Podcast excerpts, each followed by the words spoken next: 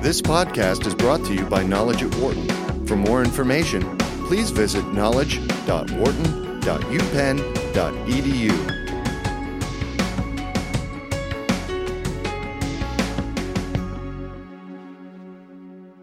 Good afternoon. Uh, my name is Cassie Mogilner, and I'm an assistant professor in the marketing department here at Wharton. And I have the pleasure of being here today to chat with Gretchen Rubin, the author of her new book, Better Than Before Mastering the Habits of Our Everyday Lives. So, Gretchen, thanks for being here. Uh, my first question is What drove you to write this book?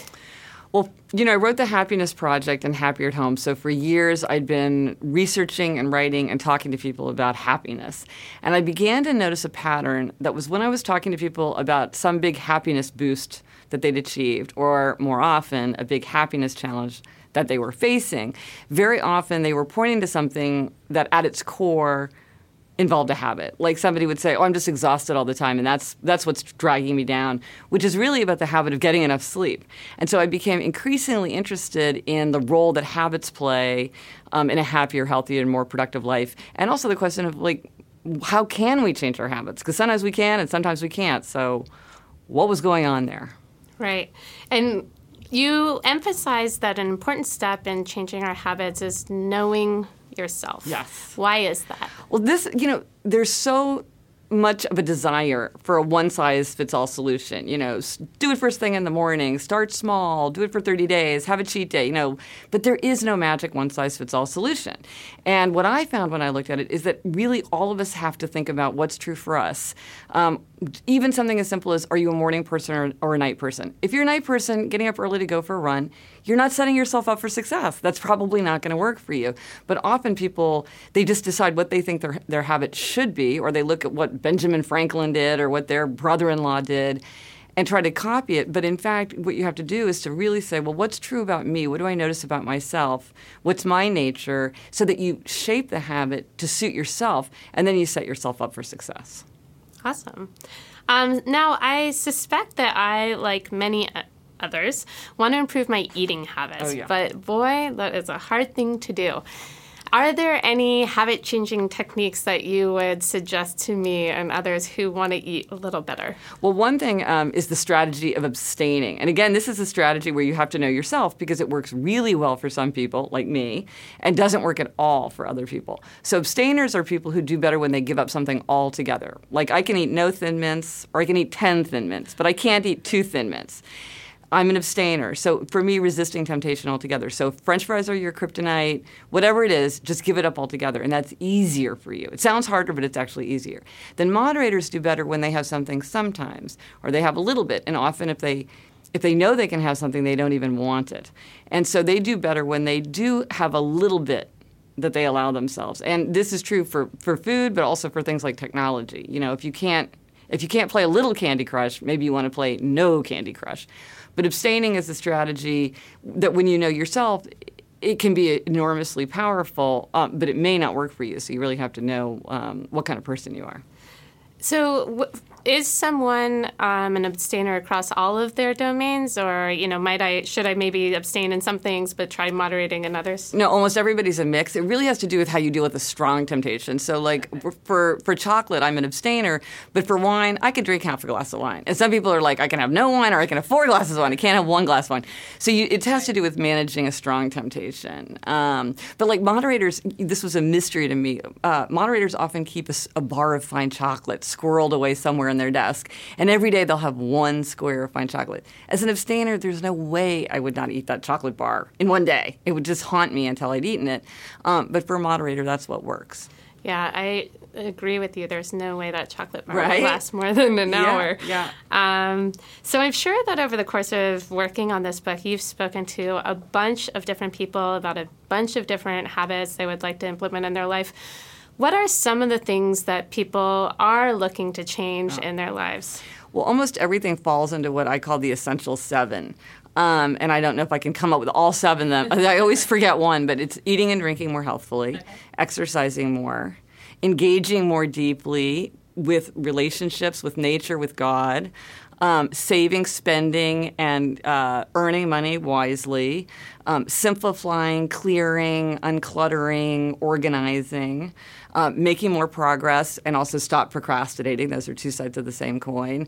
Um, and I'm leaving one out, but there's another. Oh, oh, and rest, relax, and enjoy, which is things like, which I'm sure something you're very interested in, which is how do people experience the moment? How do they have leisure? How can they rest? A lot of people feel like they're just never at rest. So there are these seven areas, and just about every habit that people come up with somehow fits into one of those areas.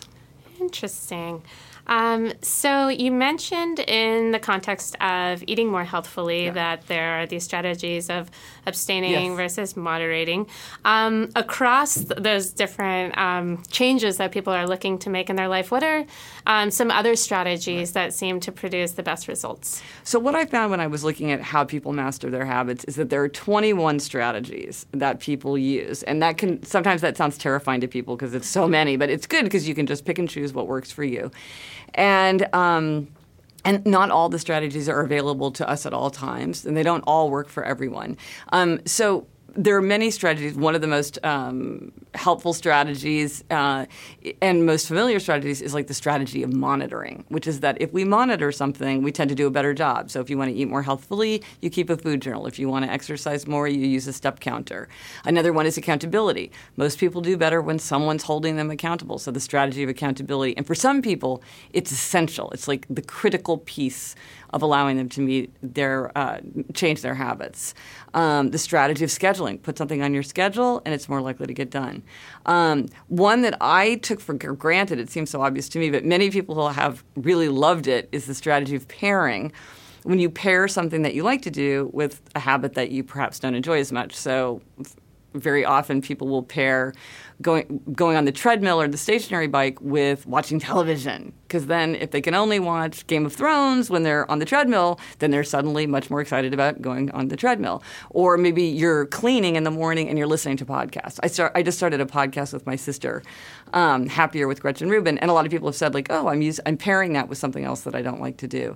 Um, but there's 20. One of my, my the one that I think is the funniest strategy is loophole spotting because we're such advocates for ourselves. We can come up with so many justifications for why we should be off the hook. Just this once, just right now. Oh, oh, I forgot. There's an excuse. I don't have to do this right now. I forgot. It's my birthday. I'm on vacation. You only live once. I have to take advantage of this or lose out forever. We're so uh, we're so ingenious in coming up with uh, with strategies of, uh, of justification. That's just a few. Yeah. Um, well, they seem very helpful. Um, now, you say that through implementing good habits, it takes the thought out of behavior. Yeah. So we're not constantly saddled yes. with these choices where we have to exert self control. Now, one of my and so I guess the question that I have is if the goal is to make so much of our life mindless, does that potentially come at the cost of mindfulness and maybe we start stop noticing, you know, the joys in life or savoring the joys.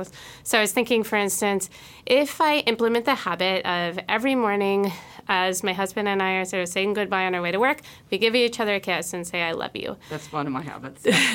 Does that lose its meaning if it becomes a habit? And similarly, if every Saturday morning, um, my family we sit down for pancake breakfast, does it lose its specialness if it's now a habit?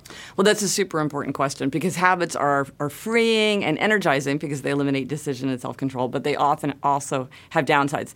Now, with the examples that you give, um, I immediately thought of this wonderful quotation from by Flannery O'Connor when somebody said, "Well," because she was a very devout Catholic, and somebody said, "Well, but if you're just going through these these Catholic rituals by habit, don't they lose their meaning?" And she said, the church is mighty realistic about human nature. It's better to be held to the church by habit than not at all. And sometimes if you don't have the habit of kissing every morning, you just forget to do it. So part of it is that habit does make does help us ensure that things that are really important to us actually get done. So in that way, I think there's still something to be said for putting it on automatic. But you're absolutely right. Habits speed time if you you know the first month on a job feels like it takes forever but then the fifth year on the job goes in a flash because as every as things become more familiar the brain just speeds through them, and to do something novel and challenging slows time. And most of us enjoy experiencing slow, rich time. So that's a negative of habit. And the other thing is, as you say, they deaden. They deaden experience. Now, sometimes that can be good. Like if you're doing something that makes you anxious and you do it over and over until it becomes a habit, that'll deaden that, those negative feelings. But also, if you're kissing every morning, maybe you're not going to experience. It's going to deaden your feeling. Or like you know, the first couple times you had that morning cup of coffee was bliss. But now that you have it every day, you don't even taste it. You're frantic if you don't get it, but you don't even taste it. So you're absolutely right. Habits, in some ways, they're wonderful. And of course, I'm kind of a habits pusher. I'm a big advocate for the power of habits. But on the other hand, they really do have downsides. So you're exactly right. We want to be mindful about how we use mindlessness because you don't want your whole life just, you don't want to just be a bureaucrat of your own paperwork in your life. Right. Interesting.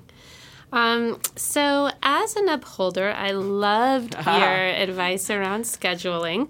Um, and not to mention, it sort of nicely captures some of my own research on happiness, where shifting people's attention towards time leads them to behave in ways that are more fulfilling and makes them happier. Um, and you made a really nice point that scheduling is a strategy that makes sure that you'll spend time on things that are most important to you. And I was just sort of wondering, how do you manage your schedule? Uh, do you um, have a paper planner that you write things down? Is it an Outlook? Is it in your head? Yeah. And also, not only how do you maintain your schedule, but what are those things that you ensure are in your day to day that you are sure to schedule in? Well, I use ye old Filofax. I'm one of the old, like you know, the same one I've had for a very long time. Um, and then, and then I have certain sort of rules that I follow. So, if, for instance, if I'm writing a book, then I try to do three hours of original writing in a day, which doesn't sound like that much, maybe unless you've written a book, and then it sounds like a lot. Um, and so, uh, so in a day to day, I use a paper calendar to help schedule what I need to, and then put in exercise and you know fit that in in between the the appointments. I wish my days could unfold very regularly, but they don't. I have a very irregular schedule, which kind of drives me crazy. But one of the things that I found is that sometimes you feel like these very high high transcendent values can't be monitored or can't be scheduled like quality time with your family or reading for fun. And what i found is that if i put it on my calendar i'm much more likely to stick to it. And i actually need to sometimes put that in. And so for instance when my older daughter be, became a teenager and i wasn't spending as much time with her i wanted to have special time just the two of us where we weren't talking about homework or you know there was no nagging or chores or errands involved. And so we set aside an afternoon a week so that we would have that time together. So I just made sure that there was a place on my calendar for it. And then it was such a relief because I didn't worry like, oh, I'm not spending any time with her because I was. And so that was, and, and same thing, like I love to read, and uh, and yet I feel like I don't have enough time to read, and so I actually have on the weekends, like I set aside time for different kinds of reading to make sure that I have the time that I want. I love that idea. I need to become more deliberate with my schedule. Um, now, another question I had was again, as an upholder, I feel like I should fairly easily be able to implement wonderfully positive habits around eating, exercise, and sleep. However, between my demanding career and also trying to cultivate my loving relationship with my husband, my son, let alone my family yeah. and friends, I sort of feel like I have little control over how I spend my time, and I feel like I'm more reactive rather than proactive with respect to what I eat mm-hmm. and when I sleep. Right. I mean, exercise yeah. is a thing of the past, right. unfortunately. Yeah. So I'm just sort of wondering what advice do you have for me as well as others who feel like they are, you know, trying to create positive habits for myself, but I'm very much living in the context of others?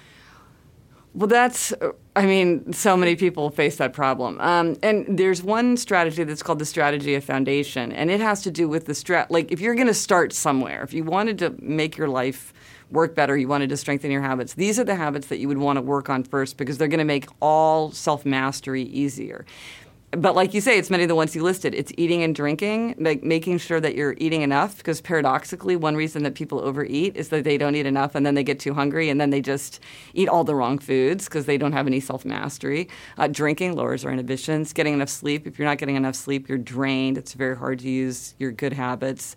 Um, exercise, maybe not going to the gym or training for the marathon, but just like going for a 15, 20 minute walk, that makes people feel more energetic, more in self command. And strangely, uncluttering. For a lot of people, getting outer order makes them feel more in control of themselves. Even if it's an illusion, it's sort of a helpful illusion. And so those are the areas to start with. But so those are the areas you're struggling with. And, you know, I would say first start with getting enough sleep. And for many people, they don't want to give up that last couple of hours because that's sort of their playtime, their goof off time, their fun time.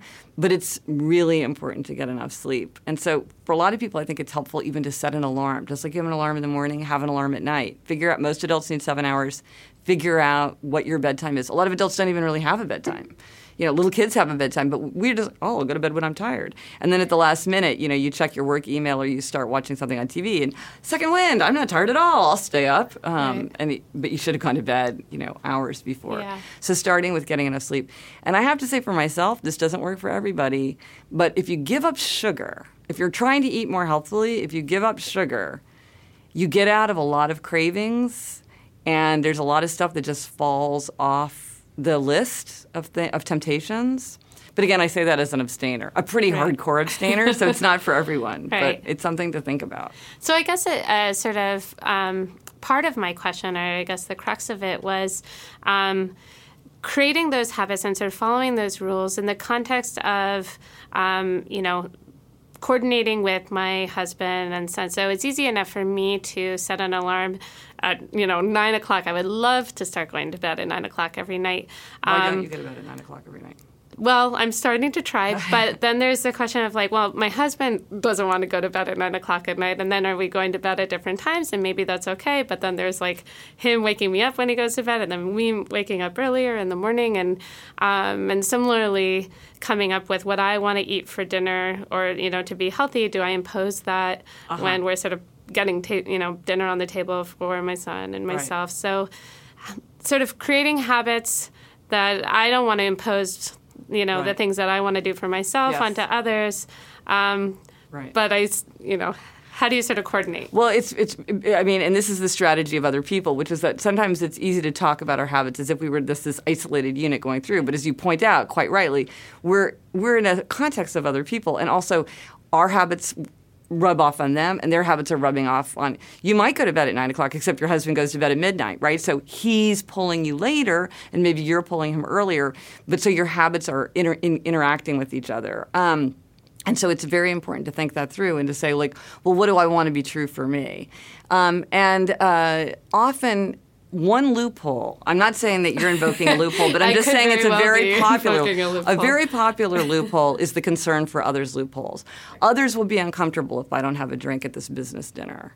Um, it's a birthday. You're having a birthday party. I have to have a piece of your birthday cake, or it's going to hurt your feelings. Really? Is it going to? Do you, do like how much like part of it is to really look very closely at at what do people care about or what is going to negatively affect someone or how is it can you make a different decision for yourself from what other what other people choose? Um, because I think sometimes there's just sort of this assumption like well I can't I can't force everybody to eat the way I do does everybody have to eat the way you do? Can you eat differently from them? Can they eat more like you? I mean, I, think it's back to this idea of mindfully that you raised a while ago. That sometimes I think we skate over these questions too quickly and we don't focus in on like, well, what what what would I like to do, and what can they do, and what would they do, and do we all have to do the same thing? Um, but I just had a funny example of this where. Uh, every year my uh, in-laws and my family go away on a beach vacation together. But this year I was on my book tour, so I couldn't go. And three days after into it, my husband texted me, "You're not here. Everything's starting an hour and a half later." because I'm an early riser and I like to eat early. And it's not that I'm shaking people awake, but when I'm up and around, it kind of everybody else sort of gets up and around. And when I'm saying like I think I'm starting to get hungry, everybody else is like, well, okay, you know. So we do have this this this uh, engagement. Um, but if you're very clear about what you want, and what's right for you, and what you want your life to look like, well, a lot of times if you change, others will change. Um, even if you're not trying to change them. But it's not easy. I don't want to make it sound like it's just all you do is make up your mind because it is very hard when you're working with other people. And the more people, the more complicated it gets. But I think it's something that's really worth thinking about instead of just sort of assuming like, well, I can't, I can't go to bed earlier. Right. It's like, well, Maybe you could. You can think about it. There might be ways. And it sounds like not only just think about, but also discuss with those around you Yeah, who yeah, yeah. Um, you're trying to coordinate with. No, because often they might have a similar, like one thing that I work on a lot, because just because I myself love to clean people's closets, it's like a hobby of mine. And what I've noticed is that often, like, I'll go over to a friend's house and we'll clean out a closet. And then my friend's husband will get so exhilarated by seeing that clean closet that he'll clean out his closet. So sometimes if you if you do something and it's really working for you, if you got a lot more sleep and you were just feeling so much better, your husband might be like, "Man, I need to start turning off the TV earlier myself. Like, what am I doing? You know, if it, like." Why are we? What are we doing from 11 to midnight? It's not a high quality time. Maybe we'd rather have that time in the morning. Maybe we'd rather have that sleep. Um, so, if uh, what would you most like people to take away from reading your book? That there is no one size fits all solution. You know, we're constantly told like if only you would do it this way or try this, this is the magic solution. And they're really every some things work for some people sometimes, but nothing works for everybody all the time. A lot of things that work very well for some people actually are counterproductive for some. Um, so you really have to think about yourself. Um, even things as simple as are you a morning person or a night person? Um, and when you think about yourself, then you can shape the habit to suit you. And that's what allows people to succeed. I think they get dis- we get discouraged because we try and fail, but often we haven't set ourselves up for success because we haven't shaped it in a way that's going to be in harmony with our nature, our values, our interests. And when we do that, then there's a lot more that we can do that's going to allow us to succeed. Wonderful. Well, thank you so much for writing such a wonderful book and Oh. for spending this time um, with me today to tell me more. Well, thank you for giving me the chance to talk about habits.